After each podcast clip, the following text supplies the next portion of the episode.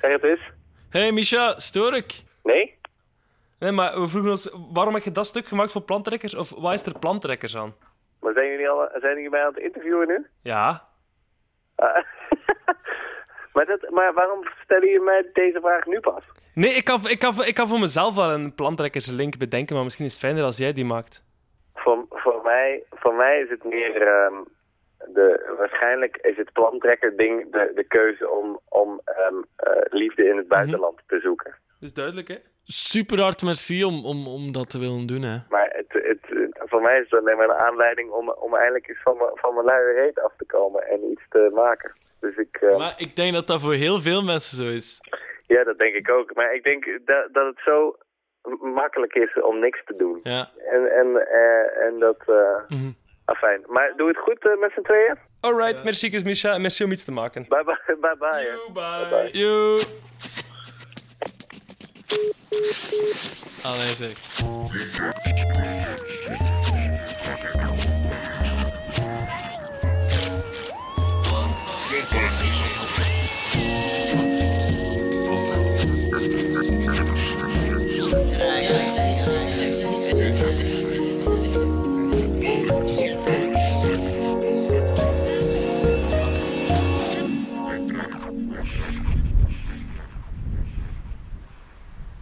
Is heel veel wind op het moment. Dat is de Mistral. En de Mistral eh, hebben we meestal vlak nadat het geregend heeft. En dan wordt de hele lucht schoongeveegd en dan krijgen we lekker weer zon. Eh, maar eh, hij kan flink heftig zijn. De heuvels Dit de is Sabine uit Den Haag. Maar we zijn niet in Den Haag. We zijn niet eens in Nederland. We zijn nu in Mornan. Dat is een heel klein plaatsje in de Droom. Op deze vrij afgelegen plek in Zuid-Frankrijk heeft Sabine een tiental jaar geleden een chambre d'hôte opgezet.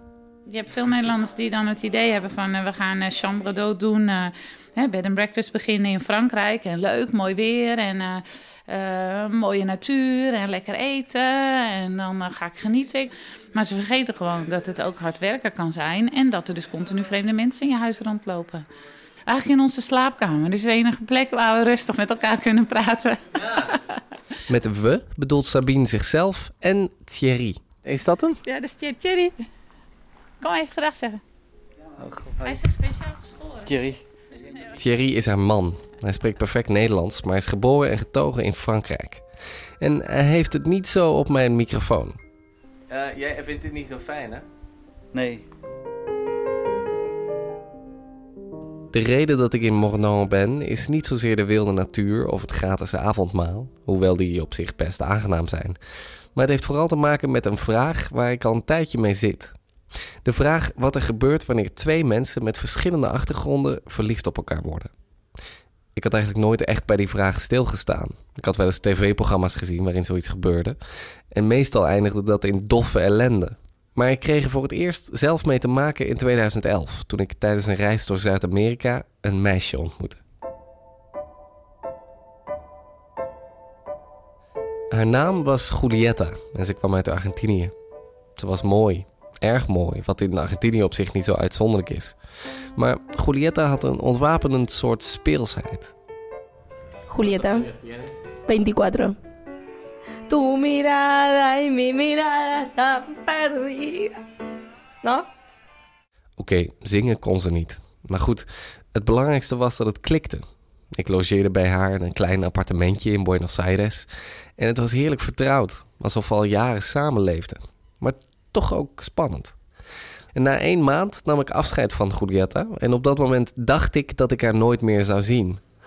Tot ze me een paar maanden later opbelde en zei dat ze een vliegticket had gekocht naar Europa.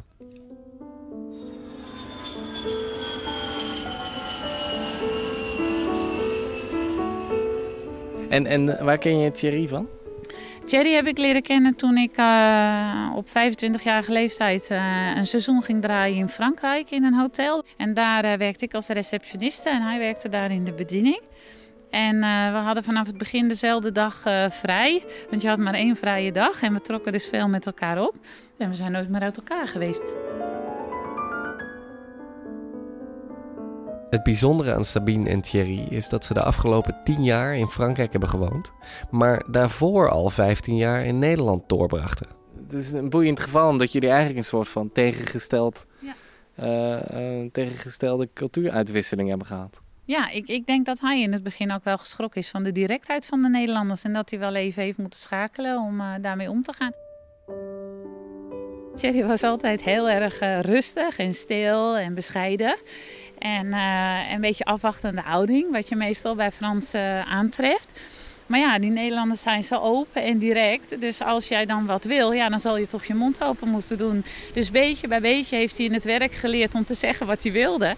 Dus eh, ja, is hij heel erg veranderd en is hij een stuk opener geworden en, eh, en directer naar de mensen. Eh, maar nog wel met die Franse beleefdheid erbij.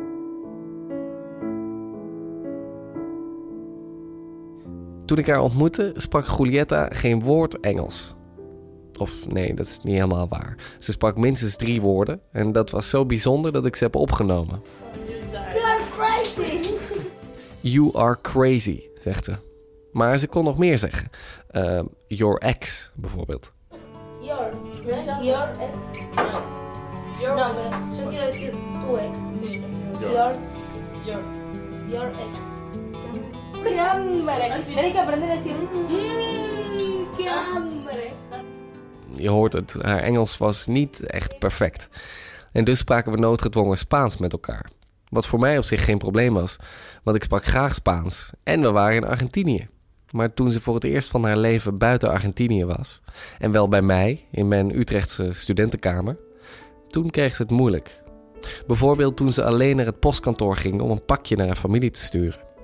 Ze probeerde een half uur lang tevergeefs duidelijk te maken waar het pakje heen moest. En liep uiteindelijk huilend terug naar huis met het pakje stevig in haar handen geklemd. Toen ze me die avond vertelde hoe het bij het postkantoor was gegaan, besefte ik voor het eerst echt dat er een serieuze cultuurkloof was tussen haar en mij. Maar op zich viel het allemaal wel mee. Tot het voorval met het blikje tomatenpuree.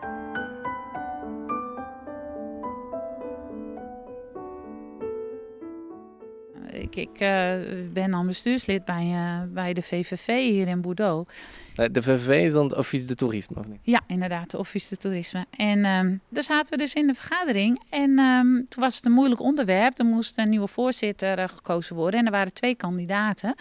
En ehm, ja, iedereen wist eigenlijk wie het moest worden. Maar niemand durfde er iets over te zeggen. Toen zei ik gewoon mijn mening. En toen gaf ik gewoon aan van ja, eh, die persoon heeft geen ervaring. En die persoon heeft wel ervaring. En zaten dus over te praten. En ehm, eigenlijk was ik de hele tijd aan het woord. Eh, ik had dus, was dus de enige eigenlijk geweest die mijn mening had gegeven, heel duidelijk. En de rest had maar een beetje gezeten en nog niet eens ja of nee willen knikken.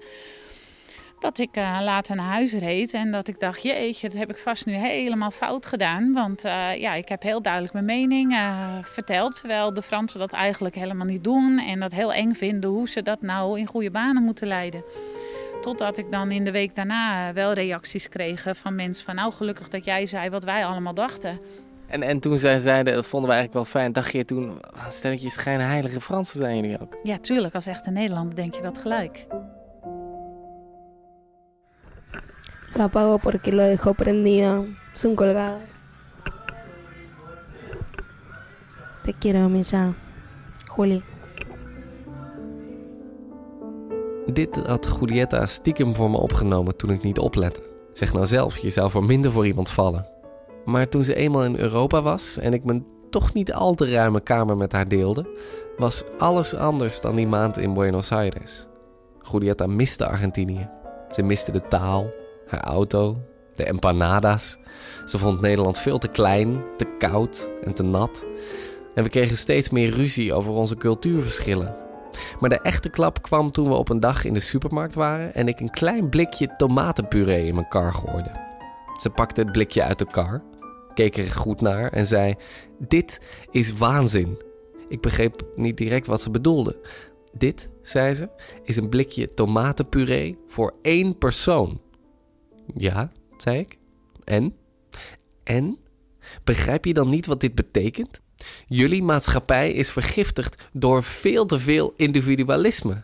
Dat ik dat nog moet uitleggen. Als jullie nou eens een voorbeeld zouden nemen aan ons. Wat meer waardering zouden hebben voor je familie. Wat meer samen zouden doen. In plaats van alles maar alleen uit te zoeken. Dan zou het leven hier een stuk aangenamer zijn. Nog geen week later maakten we een einde aan onze relatie en was Julieta vertrokken. Dat was de laatste keer dat ik haar zag.